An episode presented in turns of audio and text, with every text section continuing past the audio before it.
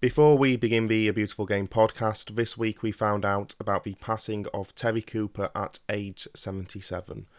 Cooper began his career with a 13 year stint at Leeds United, where he made 250 appearances, before further stints at Middlesbrough, Bristol City, Bristol Rovers, and Doncaster Rovers. He also made 20 appearances for the England national team. He then went into a managerial career where he managed Bristol Rovers, Bristol City, Exeter City, and Birmingham. During his time in football, he won the First Division, the League Cup, the Charity Shield, and the Intercities Fairs Cup. He also won the Football League Trophy as a manager. The most interesting thing about Terry Cooper, especially starting football, is that he just showed up to Leeds one day with his football boots and a paper bag and said, "Can can I play?" And they said yes. They gave him a trial, and then they decided to give him a contract, and the rest, as they say, is history if there is one very, very thin silver lining in a very thick black cloud, it is that all of the legends that Leeds have lost over the last year during the pandemic did all get that one night together in 2019 at the centenary celebrations. They were all together for one last time, and whilst it's not much, it is something that at least they did have that moment together. But all of our thoughts go to Terry Cooper's friends and family during this incredibly tough time.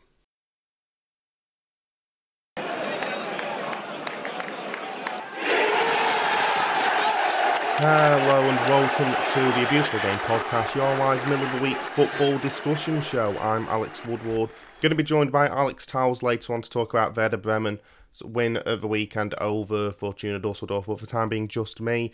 I hope you're doing well. I hope this podcast finds you in good health as per usual. We're now into the second week of the Zweite Bundesliga, and again, another exciting week of football. Not for St. Pauli, who drew nil nil with Azerbaijan, but apart from that, it was actually a good weekend of football. So hopefully, going to have some stuff to talk about. And of course, there was stuff going on outside of Germany as well, which we'll get on to um, later on. But for the time being, let's talk about the Zweite Bundesliga. Let's start with my game of the weekend. We're going to be talking about this game later on, obviously, but my game of the weekend is Fortuna Dusseldorf 2, Werder Bremen 3, because it was just fantastic. And I think by the time we get to the end of the year, it will still probably be one of my favourite games of this season. It was absolutely phenomenal. It was a great game. If you haven't seen the highlights, go and watch them. But for the time being, let's go into the rest of the Zweite Bundesliga and let's start with the Friday fixtures. Karlsruhe 3, Darmstadt nil, the first one. Philipp Hofmann, not that one, responding best to a deflection from a free kick for the opening goal. The second goal was well taken, scored by Kyung Rok Choi. I think that's how you say his name. If if it's not, then I apologise. But then third goal again scored by Philipp Hofmann. Really bad defending from Darmstadt for that. Karlsruhe, what a start to the season they've had. Two wins from two so far to open up the season. That's alongside Jahn Regensburg, who I think I've got mentioned in the show plan later on. Yes, yes I do. And yeah, it was an incredibly convincing performance by Karlsruhe. I think Darmstadt only had like three shots in the entire game. So yeah, really convincing start to the season by Karlsruhe. This game absolutely proved that for Darmstadt, they're one of four sides on no points. So clearly losing Markus Anfang has been not very great for them. Let's go to the second game from Friday, which definitely was a game with more talking points. Paderborn 2, Nuremberg 2.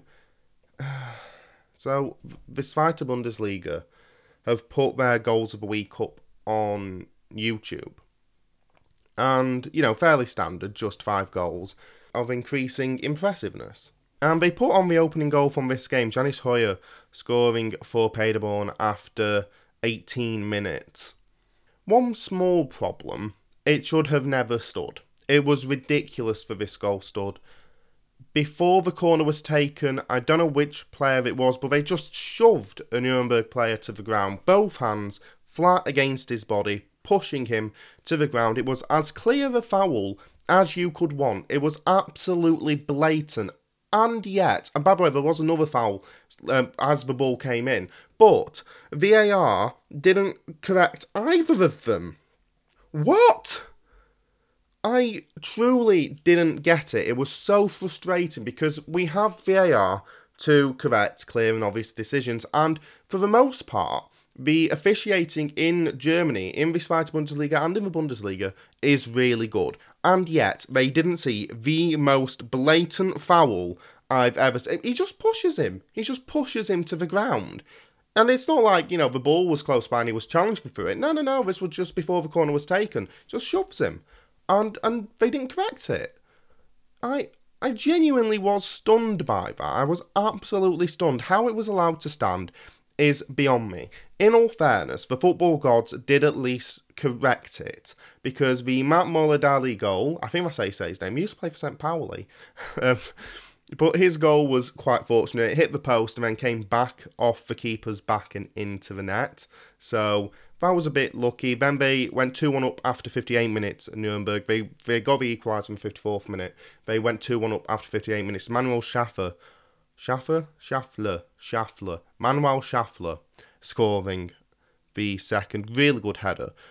Then Nuremberg's time racing was a bit blatant, but it always felt like Paderborn could get one back, and they did in the 85th minute. Sven Michel perfectly playing the offside trap for the equaliser.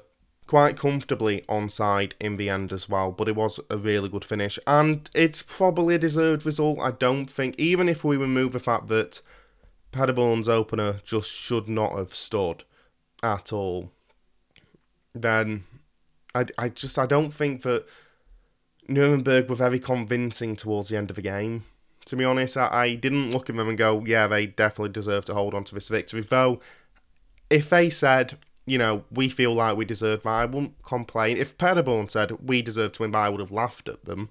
But Nuremberg slightly edged it, but it does feel like a draw was probably the right result. Overall, I would recommend watching the highlights, and if you are in the UK, you can watch highlights on the Bundesliga's website, which is quite convenient. I don't think you could do that last year. I might have mentioned that in last week's podcast. I don't really remember. It was it was a good game, but again, I don't like games with that have a controversial sour note, and this game most certainly did. Final score though, Paderborn 2, Nuremberg 2. Let's go into the the games then. Let's start with Ingolstadt 1, Heidenheim 2. Lovely banner before the start of the game, the players welcoming the fans back to Ingolstadt. Willkommen zurück Schanze, which is the I think is it like the nickname of the team. It's oh, it's on the badge. I don't know if it's like a nickname or or something else, but whatever it was, it was lovely. And then the football gods rewarded that loveliness with with nothing. Filip Bilbija, I think, getting the opening goal for Ingolstadt in the 59th minute. They absolutely dominated the game, but two goals in the space of three minutes meant that Heidenheim went away with the victory. Patrick Schmidt scoring in the 73rd minute, and then in the 75th minute, Tim Kleindienst, I think is how you say his name, scoring from inside the centre circle. And that was seconds after Ingolstadt had hit the bar as well. So you really get that double whammy, in fact, triple whammy, because they'd only just conceded in the first place. But, I mean, it was really bad keeping. But there was no way, there was no way that Ingolstadt deserved to lose that game on paper. It was fascinating that they actually ended up losing that. And yeah, with that goal coming from inside the centre circle as well, it wasn't quite a Beckham against Wimbledon sort of thing, but it was a really good finish considering he's inside the centre circle as he shoots. Keeper should have done more, but still, you got to give him credit. Ingolstadt had dominated the game. It really feels harsh that they lost. But if you are going to lose, then you might as well lose to a moment of sheer brilliance, and that's what happened with Kleindienst. I want to say is how you say his name. Yeah, Ingolstadt 1, Heidenheim 2. Let's go on to the next game. Jahn Regensburg 3, Sandhausen 2. Sandhausen losing. They're one of four teams who are on no points alongside Ingolstadt, the bad luck extraordinaire team. And Regensburg, as mentioned, one of two teams who are on a 100% record and one of three teams who have not conceded yet in this Zweite Bundesliga season. I know this would be a quite controversial view, but one of my men of the match, and I think he would be a good candidate for man of the match, would be Sandhausen keeper Patrick Drewes, because he made a few fantastic saves. I know he conceded three goals, but to be honest, he was absolutely pummeled all day. And so that's not really a surprise, but he did make a few absolutely outstanding saves, and on the ones where he, he didn't save them, obviously conceded three, I wouldn't say any of them were his fault. It was either a good finish or bad defending, and sometimes both. But yeah, I think he played phenomenally and he deserves a lot of praise for, for how he played. But the rest of the team, eh, not so much. Carlo Boukhalfa scoring the opening goal for Regensburg in the 34th minute. Scott Kennedy scoring in the 70th minute. Joel Svart scoring in the 81st minute. Again, Sandhausen did pretty much nothing. When they did attack, and they did get a few attacks in this game, they didn't really look that threatening, to be honest. And defensively, they were so, so, so shaky. Not helped by the fact that Umar Diakite got sent off in the 75th minute for two yellow cards. And yeah, Sandhausen can't complain about this result. They were far outclassed by Jahn Regensburg. And Regensburg, a wonderful start to the season. Don't think anyone would have seen this coming in their wildest dreams over there. And played really convincingly in both of their games as well. So they deserve a lot of credit for how they've done. And again, another really good performance against Sandhausen, slightly helped by the dreadful defending, but 3 0 was the final score. Okay, we'll move on to the next game then. Fortuna Dusseldorf 2, Werder Bremen 3, and special guest for this part, Alex Towells. Hi, I'm here. I'm not here very often. You're not here very often. It's nice that you've come along to talk about Werder Bremen winning. It is nice to be here to talk about Werder Bremen winning. It's been a long time since we've talked about Werder Bremen winning. It has. The last time we probably talked about Werder Bremen in general, us two, was probably hmm. on the day they were relegated, right? Yeah, and they lost. They they didn't win in any of their last nine games in the league. Yes. Was So- it one point in the end? Yeah, one point from the last nine league games to go down. I should probably So- apologise because I'm sure there was an episode last year in March where I said, yeah, they're probably safe now. Yeah, I I- feel like we were all like, yeah, they're fine. They only need to like win a couple of games to stay hmm. up, and then they did not win a couple of games. No. Oh, was it 10 points clear with nine games to go? Yeah, something like that. And then and then they just decided to bottle it. Yeah. Which you know what? I can't really blame them. It's been coming for quite a while, but Mm. uh, now we get to see um, we get to see them in the uh, Zwei Bundesliga, making that league even more fun than it already was. Yeah. What a what a loaded league. I mentioned this last week, obviously, but what a loaded league this Hmm. fighter is this year. Hamburg, Schalke, Werder, Hanover. It's gonna it's gonna be a really good one. Looking Mm. forward to it. Yeah, absolutely. The one all draw last week, I think a lot of the sloppiness by both sides can be blamed on the weather conditions. But going to this game, then, Josh Sargent, the best striker in the world, the best striker in this fighter bar Matthew Hoppe at their level. Hmm. oh, and Guido Burgstaller. You got to. But the thing, thing is, like, we were saying this like half jokingly as much as as much as we do genuinely love Josh Sargent in the Hmm. Bundesliga we were like he's the best striker in the league best striker in the world when in the Zweite Bundesliga Josh Sargent could actually be the He- best he striker probably is. Hmm. if he turns up if he turns up Josh Sargent could actually be the best striker in this league and he got a brace got a brace in this game uh, which was lovely to see I think it was his first brace uh, in compa- first brace in adult competitive football. That doesn't sound right. First brace in a long time. yeah, The- yeah. Yeah, I, I saw a stat about it being his first brace in whatever, but Mm. anyway. The first goal should have stood because there were quite a few Fortuna Dusseldorf hands going up after the goal went in Yeah. because they claimed it, it hit his hand.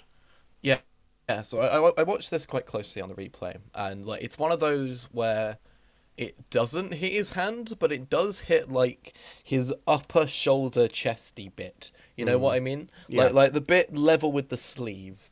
So mm. and I think I, I don't know what the rules are like in this Zweite Bundesliga these days, but I'm pretty sure they have recently updated the le- the rules in the English game at least for handball, so that mm. like sleeve is not handball, um, not sleeve is handball in terms of like hitting your arm. It's a the I think- thing now. Yeah, Yeah. there's like so I I think uh, and uh, while it might have hit his arm, like it was definitely more like chest and shoulder than it was arm, at least to Yeah. my eyes. But then again, the camera angle for it was awful, It so I can't yeah. really talk. The it, it feels like it would have probably been disallowed last year, Yeah, but this year possibly. we've all sort Like- of grown up Mm. and decided Like- that's not actually handball. Yeah, because um, the Zweite Bundesliga doesn't have VAR, does it? It does. Oh, it does. Mm. In which case, then they they didn't VAR it. I was gonna say like if it had VAR, I feel like it might have been taken a closer look at, and perhaps we would have seen a bit more. But they did have VAR, and they didn't overturn it, so I will be quiet now. well, talking about VAR not overturning. No, we, we, I've I've already mentioned it. I'm not mentioning it again. oh god, that paid. They put it in goals of the week, even though it shouldn't have been a lot. Oh, mm. Anyway, it's still annoying me. Dusseldorf equalised after that really good uh, volley from Rouwen Hennings outside of his foot. I don't think there's any real complaining Verd can have about that defensively. It was just a really good finish. Yeah, but like, it, it was a good finish, but like at the same time, you probably should have been closed down a little bit better. Like mm. that's what what really good sides won't let other teams have good shots because they will always close down every single thing. So it's always really hard to get that shot off. And like, mm. while it was a really good technical effort, like I feel like Bremen that's something that Bremen need to work on. Yeah, yeah, that's fair enough. Josh Sargent did get a second though, as you mentioned. This one less controversial, funnily enough. Just mm. header at the back post, very well taken. Sort of uses the defender was a pommel horse, which I quite liked. But mm. yeah, very no very traditional complained. striker's goal, which mm. is uh, what we love to see from Joshy Sargent. Yes, and then it all sort of started going a bit weird in added time. Dusseldorf equalised yeah. in the 93rd minute, but it was mm. such a mishit, bad shot. It should mm. have had no chance of going in, and yet the luck of Dusseldorf, it just manages to find that just the mm. side of the net pretty much. Yeah, I, am so I, I've been as I do. I've been playing Football Manager, uh, mm. uh, and I'm playing Football Manager with Sunderland, and my Sunderland team find it physically impossible to hold on to a lead. like we will concede in the last ten minutes of a game. Like it, it just always happens. I can't remember the last time we didn't concede in the last ten minutes of a game. Uh, it just always happens, and I feel like like watching well I, I can't say watching because I didn't watch the game, but I had match alerts on because I was out at a friend's. And yeah. like seeing the match alerts come in for this for the last five minutes felt like playing Football Manager with my Sunderland side because this was like, oh, we're winning. No, can't hold on to a league. Oh, got the penalty. Oh, we scored. Wow. Except obviously in Football Manager that doesn't happen because Football Manager hates you, me, and everyone. But yeah, it it just felt. I just I remember seeing it. I just went typical, typical. Yeah. Because no way should it have gone in. No way it should have happened. But it just didn't. And at that point, it seems fairly obvious that Dusseldorf were going to walk away with a point. But then Khaled Narey, having just scored, decided to do a different kind of kicking. I think we both agreed that it was a relatively light penalty, but yeah, it is um it's one of those where Narey obviously doesn't mean to kick Felix Agu in the back of the leg. Uh, mm. He's going for the ball, like he's and he's like falling over as he does it. He's trying to like he swings wildly at the ball to try and kick it away, but at the same time, from out of his field of vision, Felix Agu has slid in and tried to control the ball himself. Yeah. And Agu gets there first, and thus what Narey does is just kicks him really hard on the back of the leg. Yeah. And yeah. so like as much as it wasn't like an intent an intended thing to do. You have just kicked the opposition player really hard in the back of the leg in your own penalty box. There's no real complaints. Yeah, and it is a, a quite wild kick. It is mm. like fully, you know, big yeah. swinger that sort yeah, of would be hitting like, a home run if it was a baseball yeah, swing. Like, and you can't blame him. What he's trying to do is like as he falls over, just swing his leg at it to get it as far away from the penalty box as possible. Like it's a clearance kick. Uh, but the clearance kick just hits Agu in the back of the leg and gives away a penalty. Yeah. Slightly annoying that Josh Sargent wasn't allowed the chance to get his hat trick, but to be honest, I don't think that was the most important thing for Werder at that point. Eggestein no. stepped up to convert the penalty 3 2, is how it hmm. finished. Mm. And they can actually say that Werder Bremen have won a football match now. They've won a football match. Mm. And, and, it feels. Get in. Yeah, get in. It feels like now, I don't want to jinx this, so I'm gonna be aware that I'm conscious of what I'm saying, but it could well be a change of luck.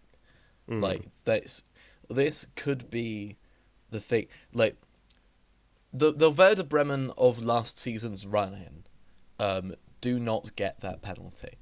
Yeah. Like like that kind of luck did not befall Werder Bremen in their in their run in the Bundesliga last year. Uh, they've got it now. They've got themselves up and running with a win, with a win in the in the Zwei Bundesliga. Um, this could well be the way that they kickstart their season. I think we and we'll know if that's the case after the next game. I believe.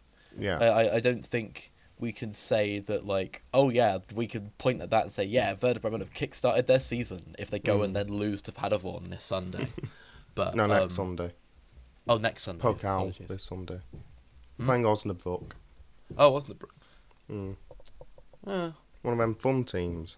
yes, we love Osnabrück. We do. Sorry, I, I, But we're I, I purple. somehow opened up the uh, wrong fixture screen. Oh well. Yeah. Um, but yeah, like if they go if they go and lose to Osnabrück this Sunday, then we can't really say that they've managed to kickstart their season by with this win against Düsseldorf. But if they win against Osnabrück and use it to build up a head of steam, then Mm. we could actually be looking at a Werder Bremen side that's meeting expectations in this Zwei Bundesliga, which is uh, something that's difficult to do.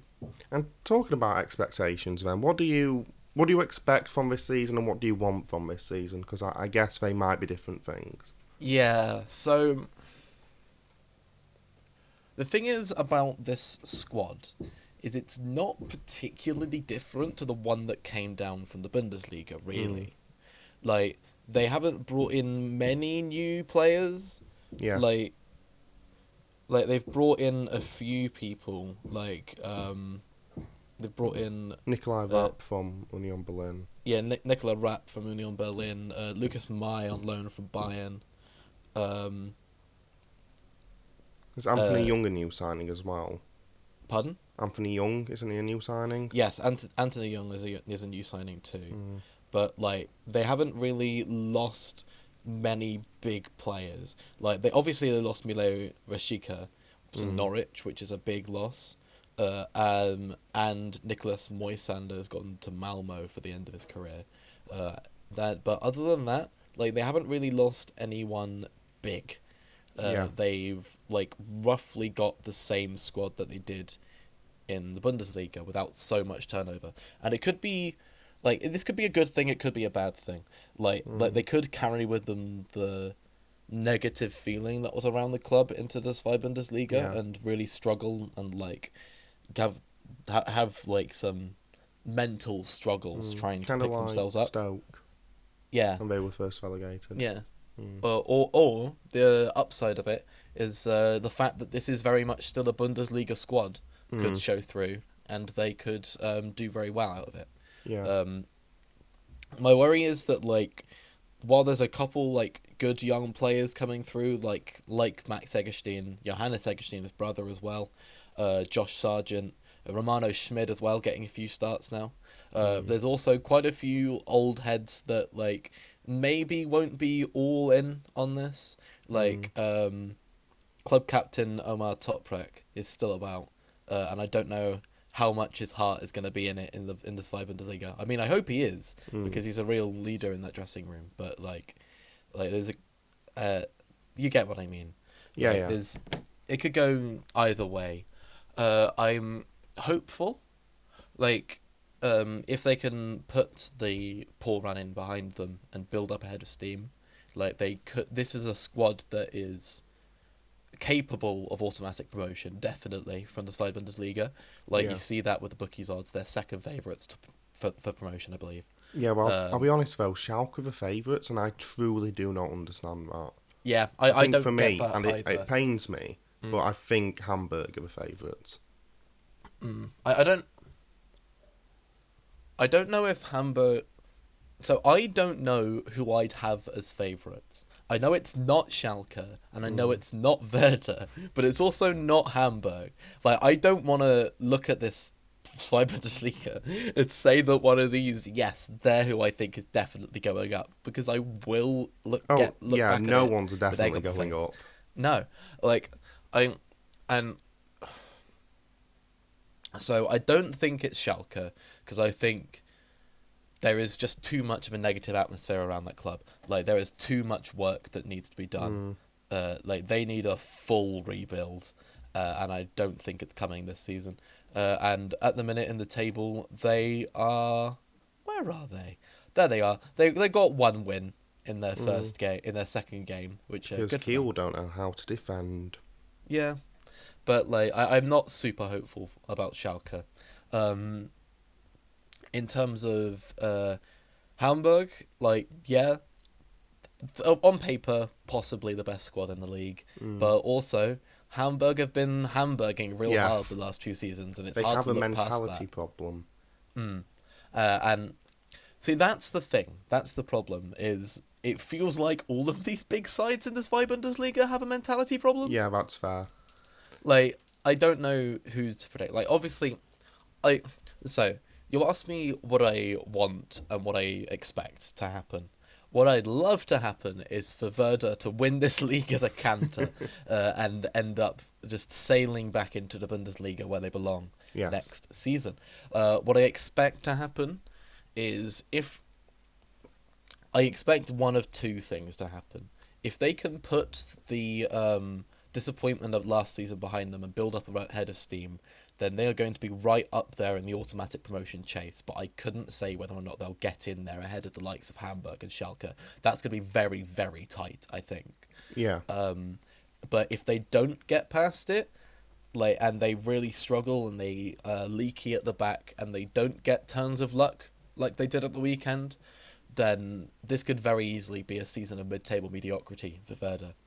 Um, I think a useful way to look at this, I'm going to take it from uh, the Not the Top 20 podcast and the way they did their season previews uh, of the English lower leagues, uh, and when they were talking about the likes of Ip- Ipswich and Sunderland in League One, is like Ipswich at their worst in League One were ninth. I feel like Bremen at their worst in the Zwei Bundesliga are sixth, seventh. But like even if they perform on par, just like fine, they should be third, fourth. Make Yeah. sense? Yeah, yeah, absolutely. Yeah. It is worth pointing out, by the way, as well, that I, I did that Best League in the World article last year, which the Zweite Bundesliga won, but if I remember correctly, Bochum at the start of the year were predicted to finish 10th, and Greuther Fürth were predicted to finish 13th. So it truly could be anyone. Hmm. Personally, I would love it to be Werder and St. Pauli, but Yeah. I, I don't I don't know about that one to be honest. Final thing I, I want to talk about quickly. Markus Anfang is the new manager. Obviously, he had a successful spell last year with Darmstadt. Mm-hmm. How how do we feel about Anfang becoming the manager of Werder Bremen? So, I can't pretend to know much about Anfang, but after the last few years of consistently promoting from within, uh, the chance for someone who's actually new to the club to come in and bring in some fresh ideas, uh, I'm very welcome to. I'm very open to. I'm glad that they haven't just like yoinked the under 23 manager or brought down the director of football like they have done in previous appointments. Like I, I'm glad that we're going to get some fresh ideas in the Werder Bremen first team, and hopefully, hopefully that's uh, the reset that they need to get themselves off and running in the Zwei Bundesliga. And sorry for the, back, the background noise. It's worth mentioning that Darmstadt are seen as a you know a, a dark horse for promotion this year, despite the fact that their size is, is you know not not up there with the Hamburgs and Werder Bremens of this world. And part of the reason that why they could be dark horses this year is because of the work Anfang did last year. So I, I'm I'm optimistic, and like you say, the the constant internal hiring has, has not worked for quite a while now. So bringing in an outsider definitely will be a big help. Anyway, thank you so much for coming on, and hopefully we'll be able to talk about many more Werder Bremen wins in the future. Hopefully, Brilliant. Let's move on then and talk about the other side who were relegated from the Bundesliga last year. Holstein Kiel nil, Schalke 3. Now, either this says that Schalke are actually really good and maybe deserve their status as favourites to win the league this year, or Holstein Kiel are now actually really, really bad all of a sudden. One of the two. If you want to know how to beat Holstein Kiel this year, it's a very simple sort of formula. Just have a long free kick sent into the box because twice that happened in this game and twice Holstein Kiel conceded. First in the second minute, Simon Terodde scoring. Second in the 21st minute, Simon Terodde scoring. And both were almost identical. Long free kick into the box. The Kiel defence far too advanced, sort of couldn't track back in time. All the Schalke players onside, and Terodde being able to score on both occasions. And yeah, really shockingly bad defending. Like, you expect so much better from Kiel. And yet, here we are, two games into the season, six goals conceded. The third goal might be even worse, to be honest. Marius Bülter scoring. And he sort of cuts in from the left. No defender challenges him, and then when he places it into the keeper's near side, he, so, he just sort of stands there and then falls over uh, after, after the ball has passed him, that is. And yeah, you expect so, so, so much better from this Kiel side, and they've not produced anything. They obviously lost 3 0 last week to St. Pauli, and you know, it was, it was a performance where, if you look at it from a Kiel's perspective, they didn't turn up for the entire second half. They weren't really convincing going forward at all. They did suffer some bad luck defensively. I think all of the goals were really well taken or timed well. But this week it was really, really bad defending on all three goals. And that's not to take away from Simon Terodde, who looks like the best attacker in the Zweite Bundesliga again, and not to take away from Schalke, who, after a quite disappointing performance in the opening game of the season, have recovered in this game, played really well. But I I think there are big warning signs here for Holstein Kiel. They're bottom of the league at the moment, conceded six, scored none, no points. And to be honest, I don't know where I'd put them on a scale of like one to five. If one was not concerned at all and five was, oh my god, sack everyone now. But I'd probably say a three. It, off the top of my head. There's definitely something concerning these are two of the better sides in the league. I hope two of the better sides in the league. But still, I I don't know what's going wrong. Maybe they turn this around. Maybe they turn this around, and you know, this sort of just seems like a silly sort of overreaction to the first two weeks of the season. But maybe they don't. Like I said, they should be finishing in the top half. They should be finishing in the top six. But will they? I don't know. I don't think it's as clear cut as it was before. And there are, you know, there's questions too that need to be answered by Kiel. I think they will answer them. I, I don't think they'll be going down, put it put it that way, but is that top six finish as nailed in as it was before? Probably not. Next time out on the 14th, they do have an easier fixture. Just kidding! They're playing Jahn Regensburg, one of the two sides with a perfect record in the league this year, so if they get a result out of that, then all is fine. If they lose by three goals again, then oof. And then the week after that, they've got Fortuna Dusseldorf, so it doesn't get easier then. Their first game that, you know, maybe they go into as favourites is on the 28th against uh, Erzgebirge And they've shown an absolute resilience uh, when it comes to conceding, in the sense that they haven't. So, who knows how long it takes for Kiel to get their first win of the season and who knows how long it takes them to turn this form around. Which, by the way, obviously, this bad run of form started last year when they, you know, choked away. That was not a choking sound. When they choked away the chance of promotion. But, yeah, fingers crossed for them anyway. Hamburg won, Dynamo Dresden won. Hamburg had so much space for that opening goal. It was absolutely ridiculous. The opening goal of the game being scored by Ludovit Reis in the fifth minute.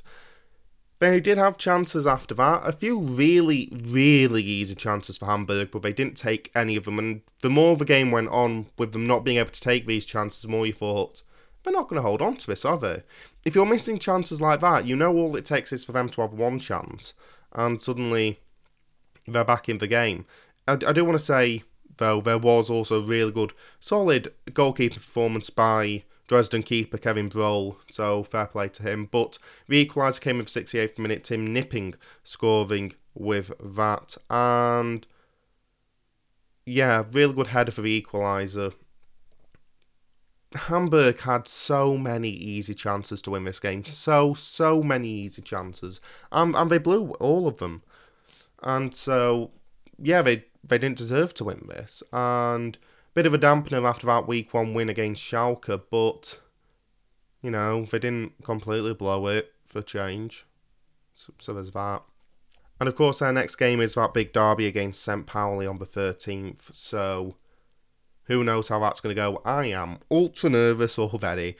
We'll quickly mention because we haven't yet. Uh, St. Pauli nil, Ecce Aue nil. Guido Burgstaller, uh, it was at Aue, but Guido Burgstaller scored quite a good quite a good hit, but it was disallowed for offside. The second week in a row in which St. Pauli scream has been disallowed for offside correctly, but still, uh, apart from that, no no side really deserved to win this. It was a really, really drab game. The other reason I want to bring this game up as well, I have restarted following St. Pauli on the Sports Blitz. It's going to be in a reduced format this year because I'm going to be focusing on another team that will be announced later on. Oh, that's how we that's how we get everyone excited. But yeah, so it's going to be a reduced format this year, but I have uploaded the first article looking back at the Kiel and Aue games, and yeah, give that a read. It's on the Sports Blitz if you want to read it, and it's a really good series of articles, and, and it actually is one of the more popular things that I do, weirdly. So yeah, go and give that a read if you want it on the Sports Blitz. Let's have a look at the league table to close out this review of the Zweite Bundesliga. Two teams at the top with a 100% record, Karlsruhe and Jahn Regensburg, both on six points. Then come five teams on four points, Dynamo Dresden, St. Pauli, Hamburg, Bremen and Heidenheim the top seven. Looking at the other end of the table, four teams have not picked up a single point in the Zweite Bundesliga this year. Holstein Kiel, bottom of the league, having conceded six goals. Sandhausen and Darmstadt above them, and Ingolstadt above them, all on zero points. Hanover, Aue, Paderborn, and Nuremberg are still waiting for their first swings in the league this season. Okay, let's go into the news then, and let's start with a certain Argentinian Fernando Nadalin has left Newell's on a loan to go to Rafaela in the Argentina Primera Nacional, and I think that's a really good move. They obviously really needed a. No, we're not talking about him. We're talking about Lionel Messi, who has left Barcelona officially now. There have been a few rumours over the last few days about tensions between Messi and Barcelona about how the club is being run, and of course, not helped by Barcelona's financial issue. They can't actually physically sign him up yet due to La Liga's financial rules, and so he is now officially leaving Barcelona. It really is the end of an era for Spanish football, for Barcelona, for, for world football in general, to be honest. Lionel Messi made 520 appearances for Barcelona. He scored 474 goals in the process, winning La Liga 10 times, the Copa del Rey 7 times, the Champions League four times and the FIFA Club World Cup three times. In a club that has so many icons, so many legends, he really does stand out amongst them. He might be the greatest player in the history of Barcelona, and that says a lot. He has meant so much to that club, so much to the city as well, and it's really going to be hard to picture him not wearing a Barcelona shirt. Which does bring me on to my question where does Lionel Messi go? For me, there are two clubs who he could really go to PSG and Manchester City. Because if he's going to keep his wage demands as they are, obviously he made millions a week at Barcelona, then they're really the only clubs who can afford to sign him in this current market. The Manchester City link obviously makes a lot of sense. He would be reunited with Pep Guardiola, and would get to go to one of the best run clubs in Europe, but then again, he would at PSG as well, and he gets to reunite with Neymar. And if you remember the Copa America final, you'll know there's still quite a lot of love between those two. So both of them make a lot of sense. He has apparently already started negotiations with PSG, but we don't really know yet. The issue with PSG is that it seems like they need to sell before they can buy, and that maybe they would have to sell Mbappe to get Messi, which wouldn't really be that smart a move. And also, if they do get Messi, they kind of want him to play next to Mbappe. And when you get that Messi, Neymar, Mbappe combination, which MMN or MMN or NMM doesn't really work as well as MSN. Maybe NM squared, something like that. M squared N. I don't know. But it would be a very, very good signing for PSG, obviously. It would be fantastic to watch them three as well up front. And I think that's probably the best move if he can get to PSG, if they can afford him, which is weird to say considering who owns them, but if they can afford him, I think PSG would probably be the best move. The question is where do Barcelona go from here? Because my big worry is that the Blaugranas are going to demand somebody replace him, right? Obviously. So who's going to f- fill the Messi role at Barcelona now? Because I guess the most logical replacement for Messi would be Ansu Fati, but to put that much pressure on a teenager would be harsh. It would be very harsh. So that's not exactly the best idea, to be honest. But they've got to find someone, and maybe this is all a massive bluff. Maybe Messi does end up re signing with Barcelona, but at the moment it obviously doesn't seem very likely. Who knows what happens from here? And who knows how La Liga respond to this because it's lost its two most marketable stars in one summer. And the, the people who are saying La Liga is dead are obviously wrong because La Liga did exist before Lionel Messi and will continue to exist after it. And to be honest, if you're watching a league purely because of one player, you're a very weird person, to be honest. So La Liga's not dead, but it could definitely do with a star who can at least somewhat try and replace Lionel Messi. Obviously, they just have an exciting league season, that will be even better, and it should be an exciting league season in La Liga this year, but still, an end of an era. Messi's gone.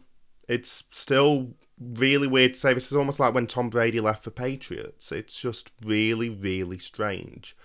Let's move on to Derby County. A lot of news about Derby County over the last few months, and of course, no news has been good news, and neither is this news either. The Derby players reportedly went into training on Thursday morning and were given new contracts, but they did not have the wages on them. So these new contracts didn't say how much the players will be getting paid for those contracts, which seems super illegal to me. Apparently, it's because EFL haven't told them how much they can spend, and depending on who you ask, it might only be for new signings or for the entire team. Uh, again, depends on who you trust, but great.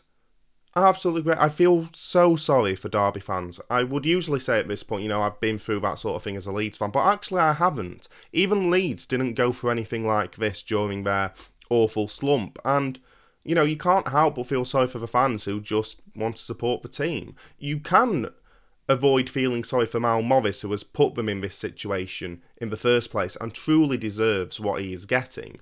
But at the same time, he's one who's just going to bail. It's Derby fans who are going to be left with this mess. And so, honestly, Derby fans, just maybe, I don't know, go for a walk or watch rugby league or just do something else this year because it's not going to be Derby County's year in the Championship. Let's move on. Let's talk about Harry Kane. Harry Kane has not turned up for training at Tottenham Hotspur despite having meant to have come back at the start of this week, seen as a way to force a move. Maybe to Manchester City, that seemed like the most likely target, but then again, if they're going to sign Messi, then maybe not. The interesting thing about this is that Gary Neville, I think, was very right. He said Harry Kane is a model professional. You know, he does everything right. He makes sure that he is a prime example, a good leader. So if he's doing this, he must truly be irked. Reportedly, it was something to do with a gentleman's agreement about him being able to leave the club that has been broken by Daniel Levy. Seems likely, to be honest. And yeah, if Harry Kane is doing this, if Harry Kane is the one trying to force a move, that's big. That's very big because this is not the sort of thing that Harry Kane would normally do. If you see it from another player, like a Matheus Pereira or someone like that, then you get it. You just go, yeah, yeah, it's Matheus Pereira. He's just throwing a hissy fit. But Harry Kane, the model player, the model professional doing this, does feel like it's very different and it does feel like it's far more significant. I don't know where this ends. I don't know if Harry Kane will ever want to play for Tottenham again. Probably will, to be honest. But if your star man, your leader, your player that every other player looks up to, is doing this, that is going to be a very bad atmosphere in the locker room next year, and that is not going to help Tottenham Hotspur at all. It makes far more sense to cash in at 100 million, which is a ridiculous number anyway. I I think the relationship is going to be permanently damaged.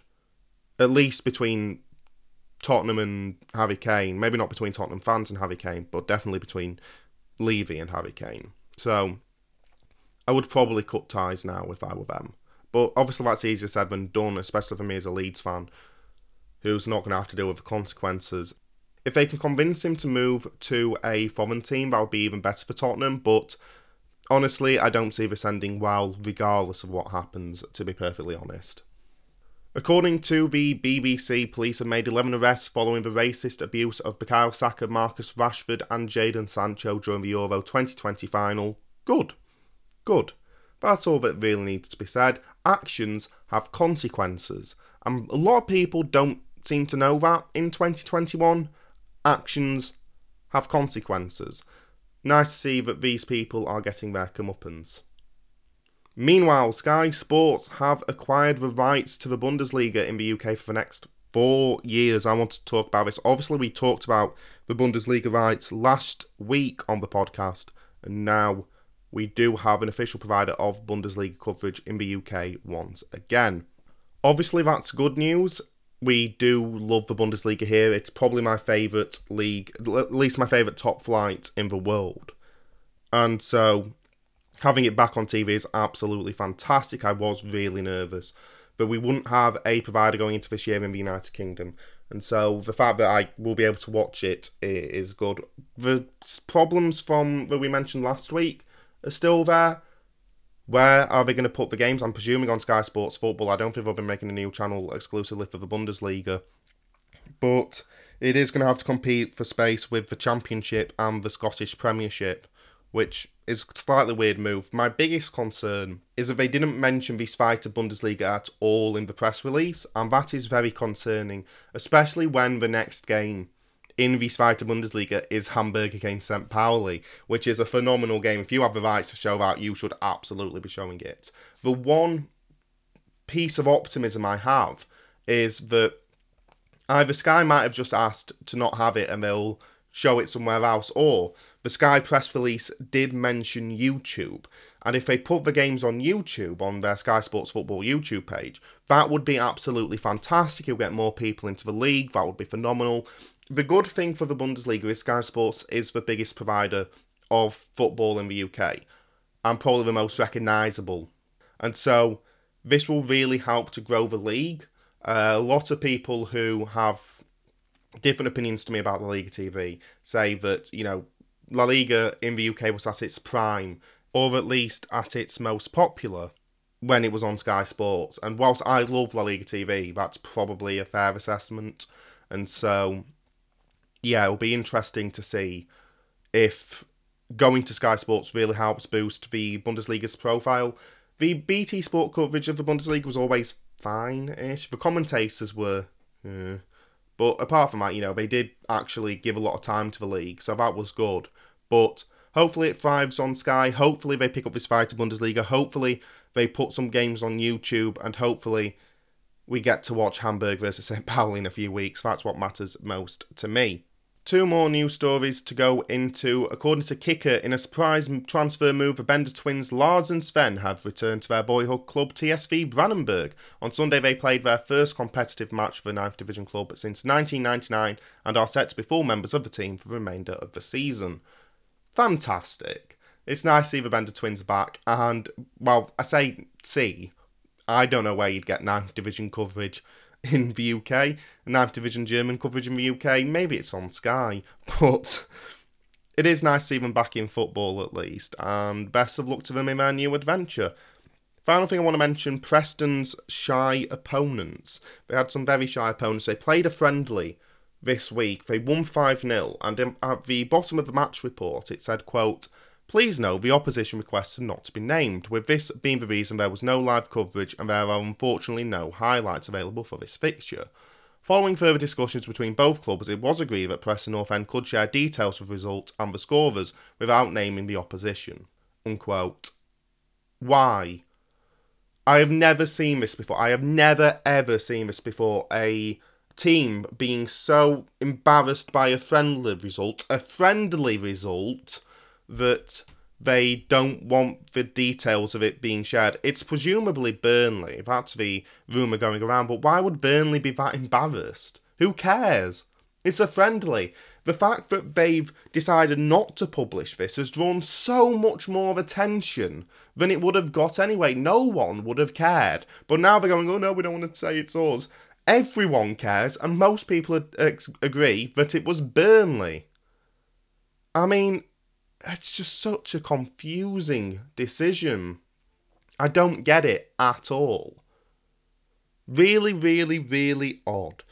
Anyway, we're going to close out the show with the weekend watches, my favourite games from this weekend for you to watch. And we're going to start off with the Championship because the Championship returns tonight. And we're going to start with that game. Bournemouth versus West Brom is my favourite game from this weekend. Bournemouth, obviously now under the managerial guidance of Scott Parker. Going to be interesting to see how he does there on the Dorset coast. And I am quite optimistic for him. They do have quite a paper thin squad, that's the big worry. But it's going to be quite an interesting season for Bournemouth. It'll be interesting to see how Parker adapts to his new club. Meanwhile, West Brom might be the most interesting side to watch anywhere this year because they've got Valérien Ismaël as their new manager and Val Ball is going to be going to the Hawthorns. They've also got Alex Mowatt in from Barnsley to help that transition. I do think they'll get off to probably a slow start this year as they adjust to the new system, but I am really looking forward to seeing how that works at West Brom. It's going to be absolutely fascinating. And yeah, best of luck to him. I would love to see Valérien Ismaël in the Premier League. It would be phenomenal. But we get to, in, as a as a bigger Championship fan, we get to enjoy him in the Championship once more this year. Other games of the weekend to look out for: Ligue 1, Metz against Lille. Lille starting their title defence this weekend. Obviously, I don't think anyone really expects them to keep their crown after the players they've lost, and of course, there's a chance Lionel Messi might be going to PSG which will not help matters. But it should still be a very interesting game to see how they open up their title defence this year. League One, I'm going for Charlton against Sheffield Wednesday. Sheffield Wednesday relegated from the Championship last year against the Charlton side, really turning the corner under their new ownership. Both sides will be expecting to be near the top come the end of the year and maybe getting promoted back to the Championship. Best of luck to Charlton because I prefer them. And League Two game of the weekend Mansfield against Bristol Rovers, much the same reason. Both sides expect to be near the top. I think they're the second and third favourites for the title at the moment. Final game to mention DFB Pokal. It was originally going to be Bremen against Bayern Munich, but that game has been postponed due to Bremen's COVID issues. So instead, I'm going for Wehen against Borussia Dortmund. Wehen, a third tier side, relegated two years ago now from the Zweite Bundesliga into the Dritte Liga. They're going up against Borussia Dortmund, who of course won the DFB Pokal last year. Let's see how the reigning champions start off their new DFB Pokal campaign. Of course, under Marco Rose, their new manager, should be a very exciting game indeed. Anyway, that's all the time we have on the podcast today. Thank you for listening. My thanks also go to Alex Towells for coming on earlier. We will be back next week to talk about the championship. The championship is back, and boy, am I excited. To be honest, I have really enjoyed these two weeks, exclusively pretty much talking about the Zweite Bundesliga, which I do think is such a phenomenal league. But we are going to be able to talk about the championship as well next week. We hope to see you then, but until then, goodbye.